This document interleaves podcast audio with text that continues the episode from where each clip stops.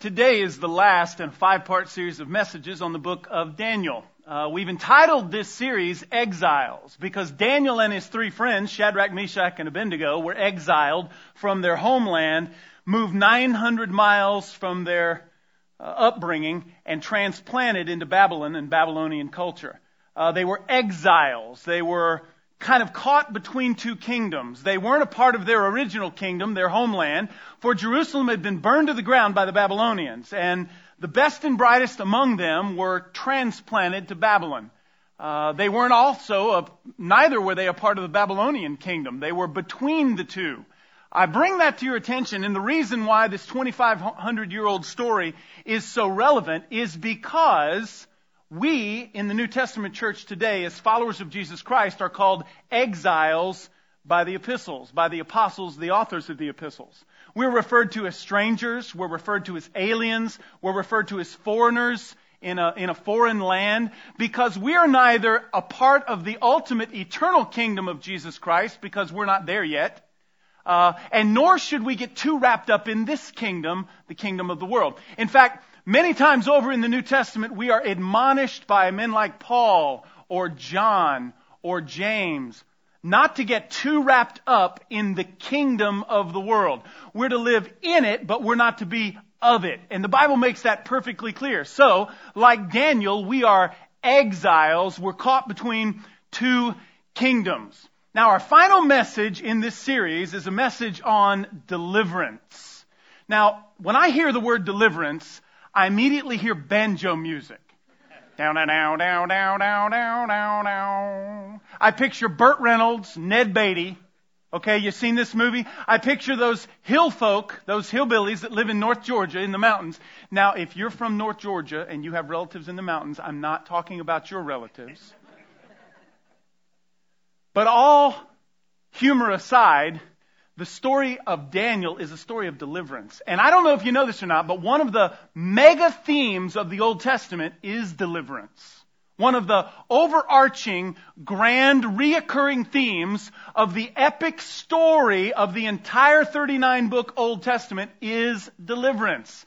Turn one page from another to another to this book, to that book, go back to this chapter, read this article, and what you're reading are stories of God's always keeping His promises to deliver His people.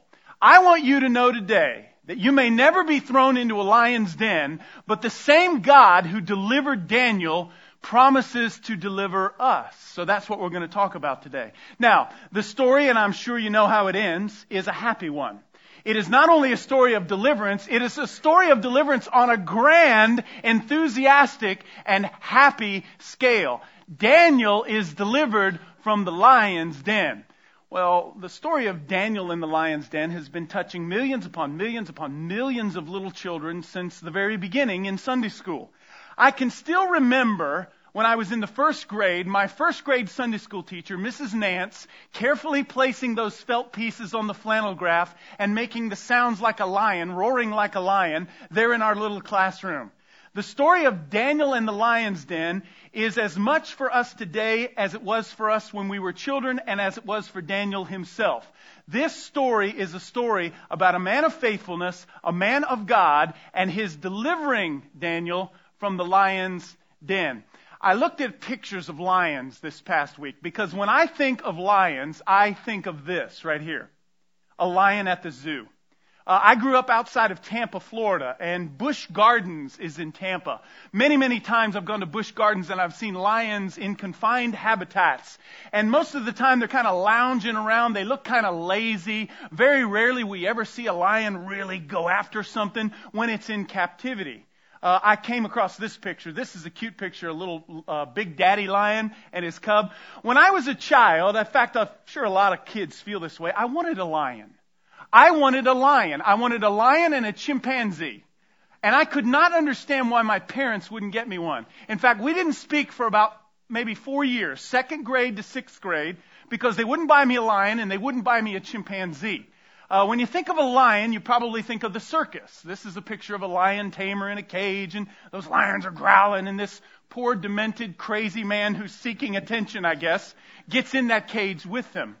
If you go with John Cook on one of our Kenya mission trips, you can take a picture of a lion yourself. There's a picture that John took two or three years ago in Kenya while riding in the Jeep on the way to the mission site.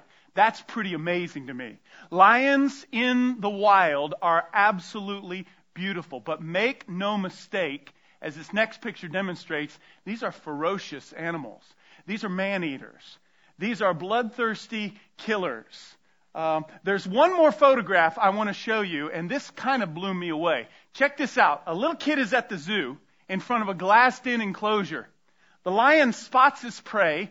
The middle picture represents that lion charging toward that little baby, and then you can see the smear marks against the glass.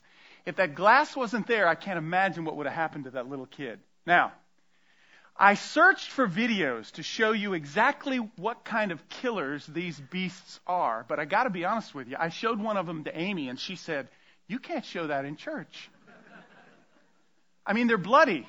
They're ferocious. These are man-eating beasts. These are creatures with killer instincts. They're not warm and cuddly like your cat. So since I couldn't show you a ferocious video of a lion, I decided to read you a letter about a cat.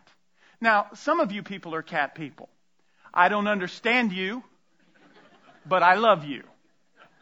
Jesus loves you too.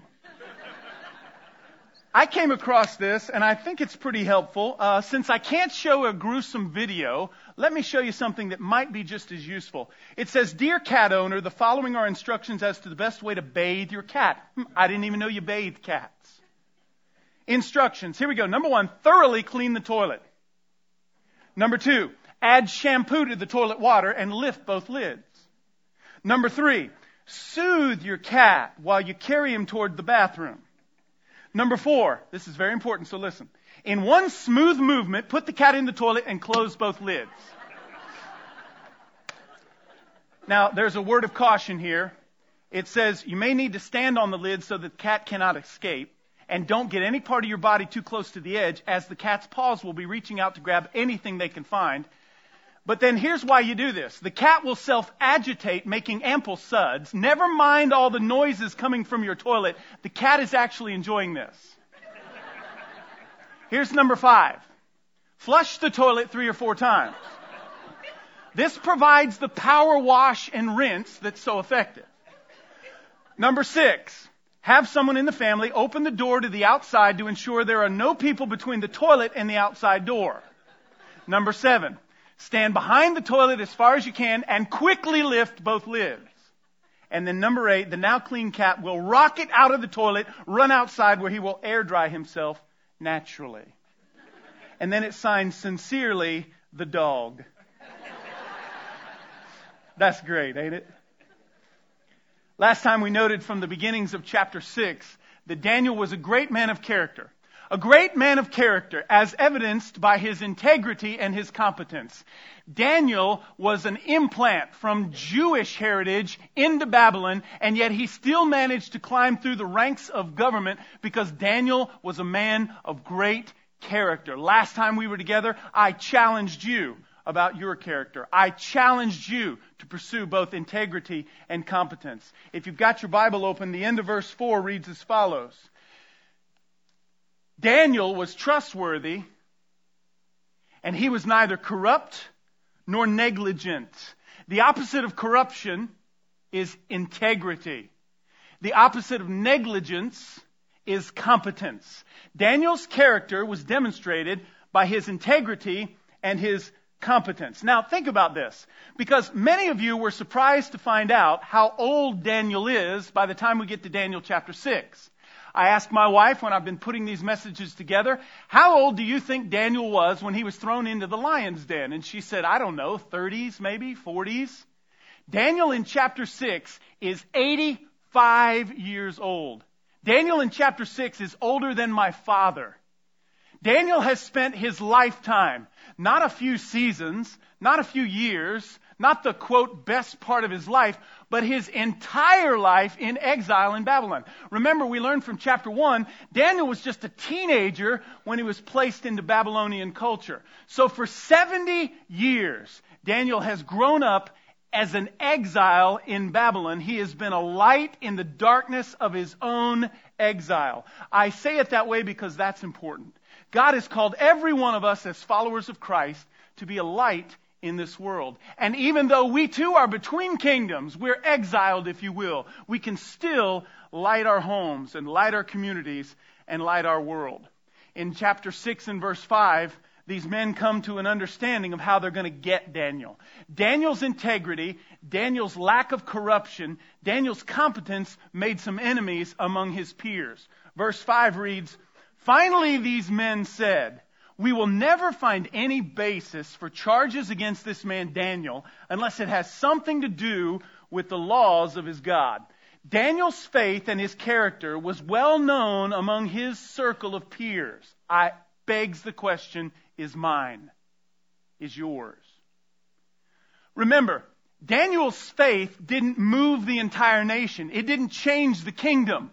But the people in Daniel's circle of influence knew the kind of man Daniel was.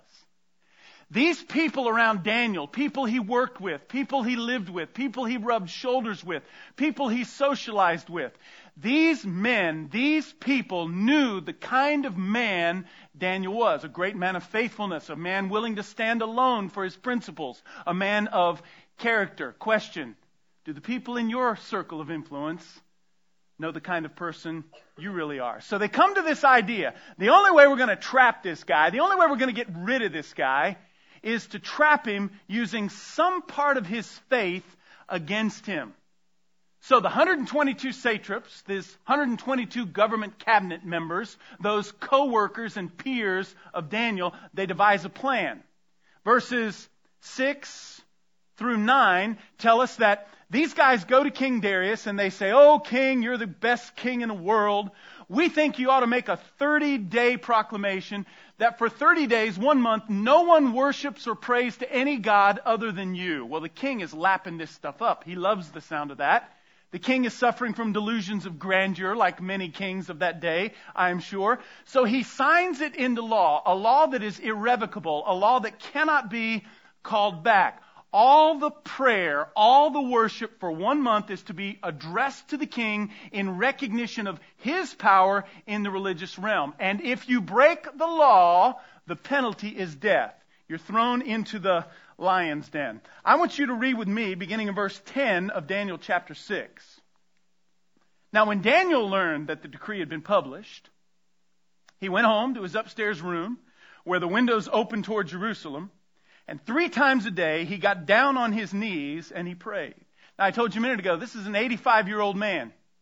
And it is his regular routine to get down on his knees three times a day and pray. Wow. That's convicting. This is an 85 year old man who had only a few options. Pray, but pretend not to. Pray silently to yourself. Tell the king you're not praying for at least 30 days, or don't pray at all. Or he could do what he had done for 70 years in exile. Three times a day he could get down on his knees and he could pray. Watch what he pray, watch how he prays. Giving thanks to his God, just as he had done before. Verse 11. Then these men went up as a group and they found Daniel praying, asking God for help. So in verses 10 and 11, we have the formula to Daniel's prayer life. It's a very simple plan. It's something any of us could do. You could leave here today and by tomorrow you could be good at it. The end of verse 10 tells us when Daniel prayed, he gave thanks. So that's thanksgiving. Verse 11 tells us that when Daniel prayed, he was asking God for help. That's petition. Thanksgiving and petition. Two ingredients to the prayer life of a man like Daniel. I wonder how your life might change in fact, I challenge anyone, anyone, to watch how your life will change. If several times a day you stop what you're doing, offer thanks to God, and ask for His guidance, ask for His comfort, ask for His hope, ask for His help, ask for His leading. Thanksgiving and petition. That was as simple as Daniel's prayers were. And that kind of prayer life produced this great man of character that we've built this series around. Keep reading. Verse 12. Matter of fact, we'll skip verse 12 because in verse 12 and 13, what happens next is once they catch him, they run back to King Darius and they say, Hey, King, you remember that decree you signed for 30 days, yada, yada, yada? King says, Oh, yes, I remember. I signed it and it is irrevocable. they say, Guess who we caught praying to a God besides the king? Daniel. Now, look at verse 14. When the king heard this, he was greatly distressed. I find that interesting. Do you realize that every king in the book of Daniel has been greatly distressed? Nebuchadnezzar was greatly distressed. His son Belshazzar was greatly distressed. Now the Medo Persian king, Darius, is distressed. We shouldn't be surprised. Self absorbed people are often distressed. Do you know any people like that? I know you're not a person like that, but self absorbed people can always find something to complain about. Self-absorbed people can always find something that's unfair.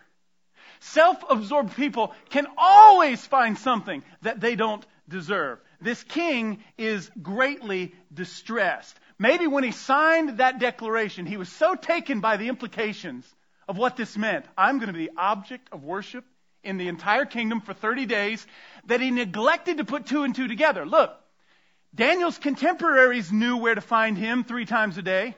They knew he prayed. I'm willing to bet you Darius knew where to find him. But he completely forgot about that. So self absorbed in his own delusions of grandeur. Keep reading.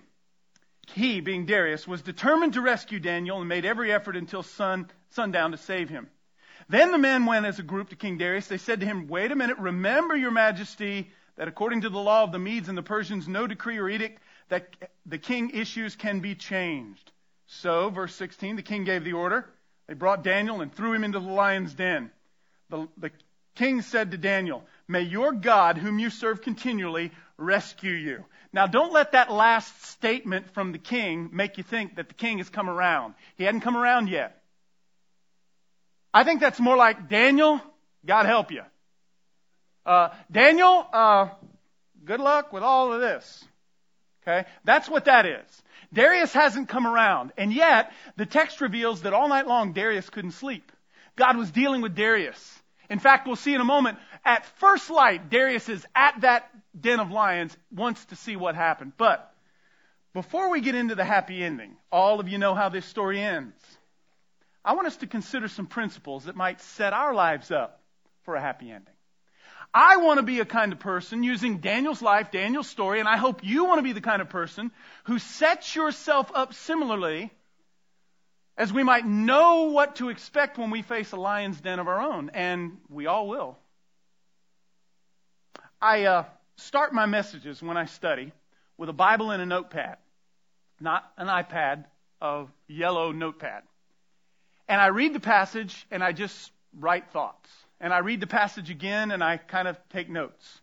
I wrote several when I started. Before I ever get to the computer, before I ever get to the books, it's my own thoughts coming from Scripture. That's the way I was taught to engage Scripture. I would encourage any of you to engage Scripture that way. I wrote down several things, but four of them leapt from the page and became personal to me. I've heard the story of Daniel in the lion's den, like I said, all my life. And it's very easy to tell the story. It's very easy to name the characters. But what I want to do and what I want you to do today is I want you to put the pieces together because you're no different from Daniel. You can be a man or woman of integrity. You can be a man or woman or of competence. You can be a man or woman of great character. You can be a faithful servant of God that is delivered from your lion's den just like Daniel. Here's the first statement.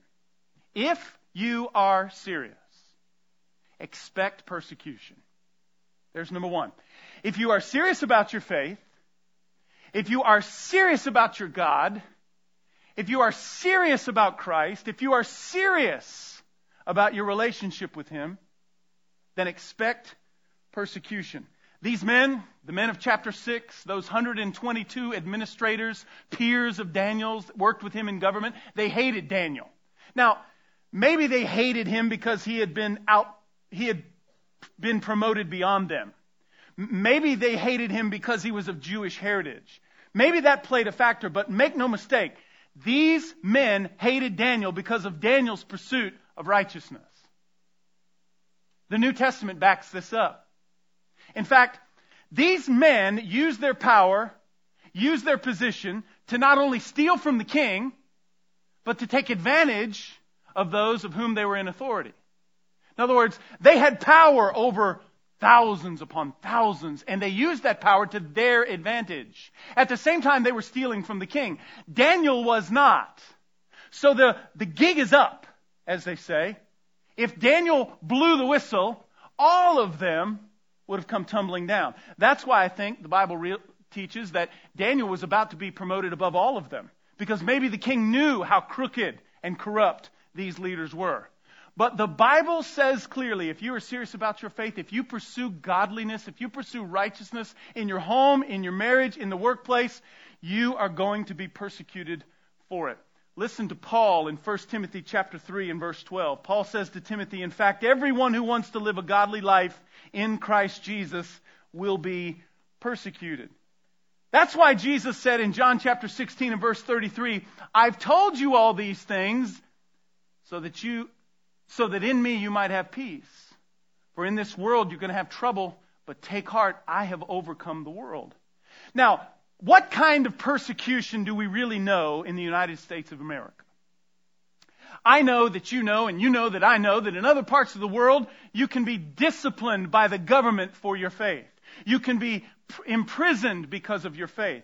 You can be beaten, ostracized. Your children can be taken from you because of your faith.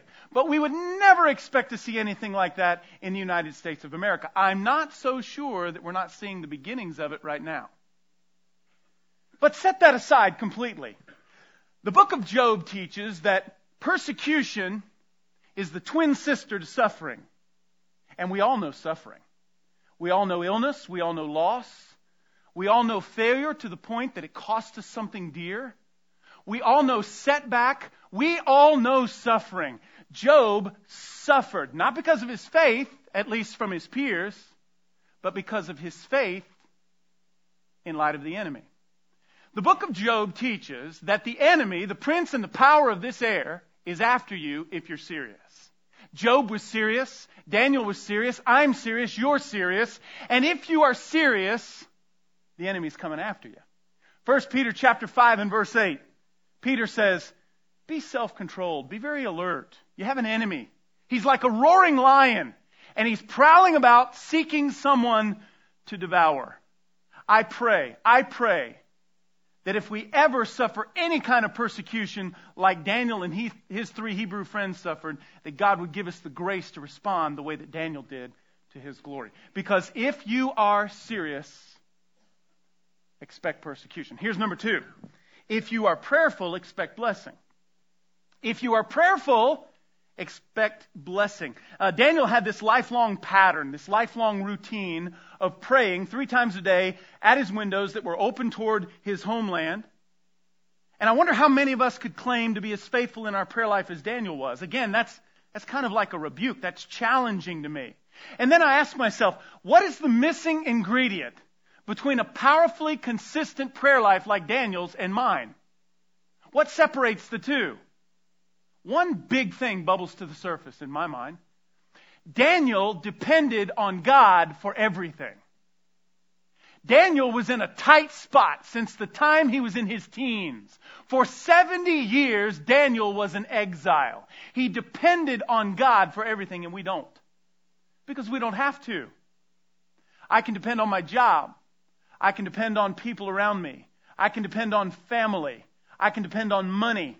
I can depend on retirement. I can depend on my health. I can depend on a doctor. I can depend on health insurance. Think about it this way. Every night we go to bed. Why? Because our body tells us we're tired. You're tired. Go to bed.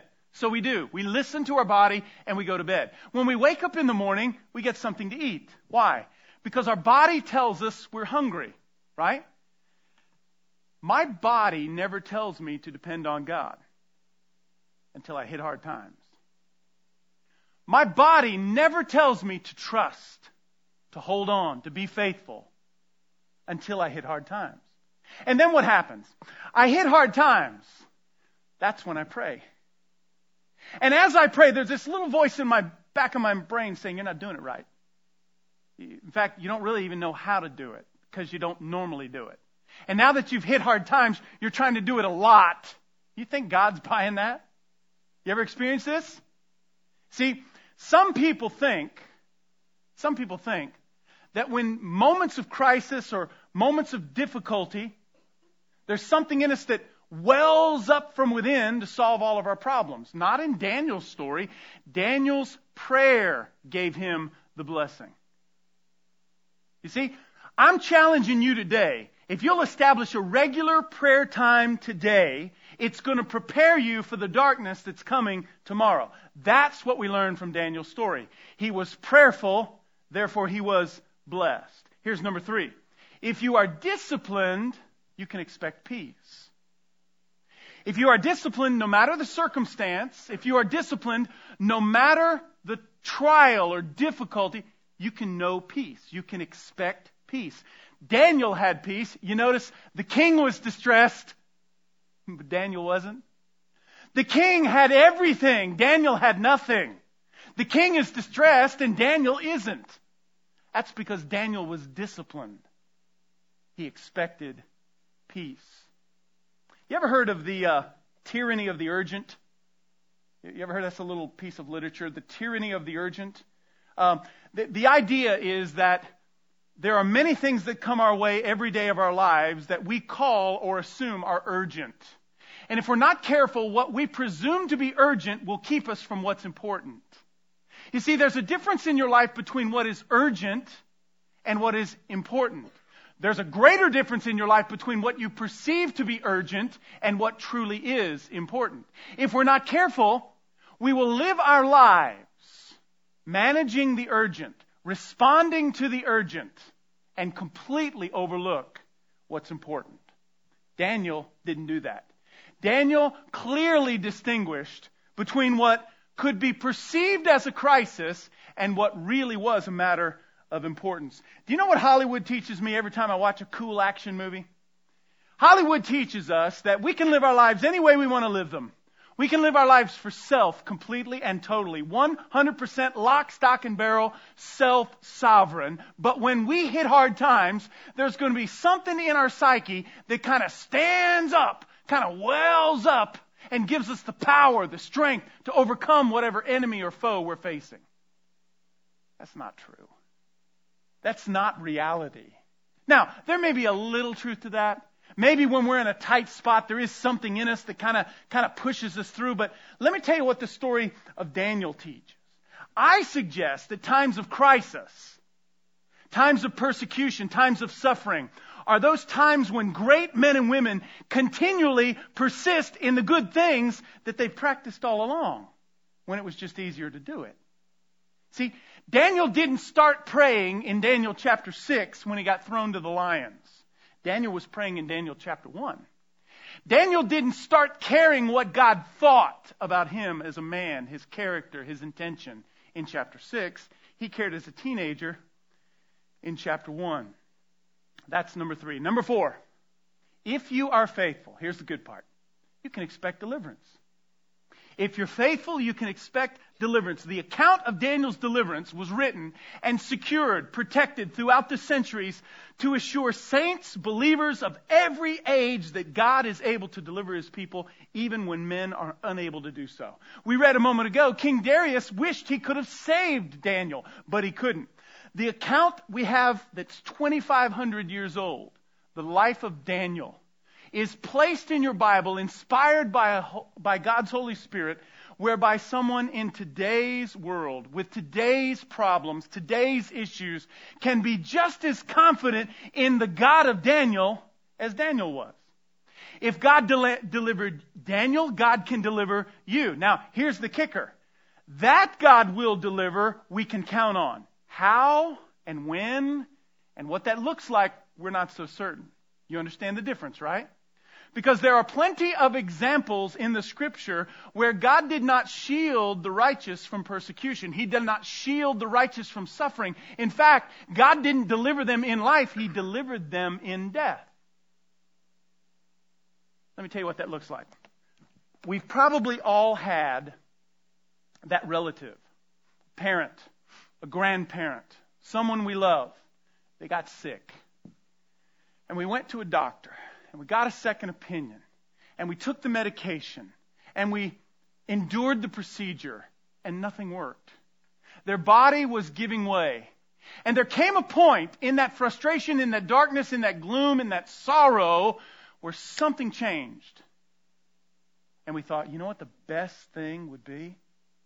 The best thing would be to end this suffering. The best thing would be for my mother, my grandmother, my grandfather, my brother. The best thing would be for them to go to be with Jesus. Have you ever turned that corner? I've turned it before with a loved one. My wife turned it before with her parents six years ago. That's deliverance as far as the Bible is concerned. Again, reading from Timothy, the Apostle Paul to his protege Timothy. Chapter 4, verse 16, 2 Timothy, Paul writes, At my first defense, no one supported me, but all deserted me. May it not be counted against them. But the Lord stood with me, and he strengthened me. Let me ask you something. If God will deliver Daniel, and if God will deliver Paul, why won't he deliver you? He will if you're faithful. Because the same God that delivered Daniel will deliver you. You know how the story ends, but let's read it together nonetheless. Darius throws Daniel in the lion's den. They seal up the, the, the, the, den. He can't sleep all night long. The next morning he runs down there and he says, Daniel, are you alive? Look at verse 21. Daniel answered, May the king live forever. My God sent his angel and he shut the mouths of the lions. They've not hurt me because I was found innocent in his sight, nor have I ever done any wrong before you, your majesty. Do you know what we call Daniel in the Bible study world? Daniel is an Old Testament type of Christ. T Y P E, type of Christ. That means that Daniel is an Old Testament foreshadowing, an Old Testament image, an Old Testament snapshot an Old Testament illustration of the coming Savior, Jesus Christ. I don't know if you recognize this, but there are a lot of stories or similarities between the two, Daniel and Jesus. You realize the same thing that made Daniel's peers envious of Daniel made the Pharisees envious of Jesus. Daniel's peers resented his righteousness in his authority because they had the authority and they were unrighteous. They used it to their own advantage. Same was true in the New Testament days of the Pharisees. There was a stone rolled over the den. It was sealed with the ring of the king. In the New Testament, there's a stone rolled over the tomb, and it's sealed by the Roman government. The law in Daniel's day was irrevocable. The king had already signed it. It could not be changed. God, according to the New Testament, has a law. It cannot be broken. He is holy, and we are not. Because we are unholy, we're going to break that law. We're going to receive the same death sentence that Daniel received. What are we going to do? Enter Jesus, the great deliverer. So I end by reminding you that if you are serious about your faith, you can expect to be persecuted. You can at least expect to suffer for it because you have an enemy. And if, however, you're prayerful, you can expect blessing. If you take it up a notch and you're disciplined, you can know peace in times of difficulty. And if you are faithful, you can always expect deliverance. If you've never received God's gift of salvation, you've never responded to what Jesus Christ did for you on the cross, I wish you would today. We don't always give invitations. I'm not going to give one today, but use that communication card. And I want your phone number. I would love to have a conversation with you about faith in Christ. If, on the other hand, you are a follower of Christ, but as I've talked about these things, you've thought, gee, I'm really not serious. Uh, gee, I'm really not prayerful. I'm really not disciplined. I, I'm really not faithful. You need to be. And you need to set your mind on these things because the lion's den is coming. It's coming for all of us. And God has promised to deliver you in it. Let's pray.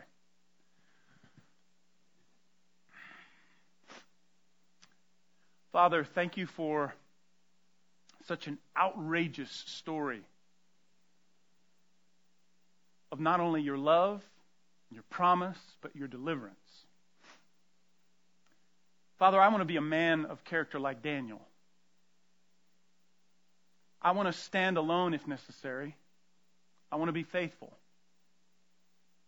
So, Father, help me parse and purge my life of the self perceived urgent and focus on what is truly important. Father, I, I want to be serious. I, I want to be prayerful. I want to be disciplined. And I want to be faithful. Help me. Help us, I pray.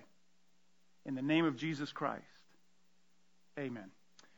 God bless you, Grace Community Church. Hope you make it a fantastic Sunday. Merry Christmas. I'll see you next Sunday in your ugly Christmas sweater.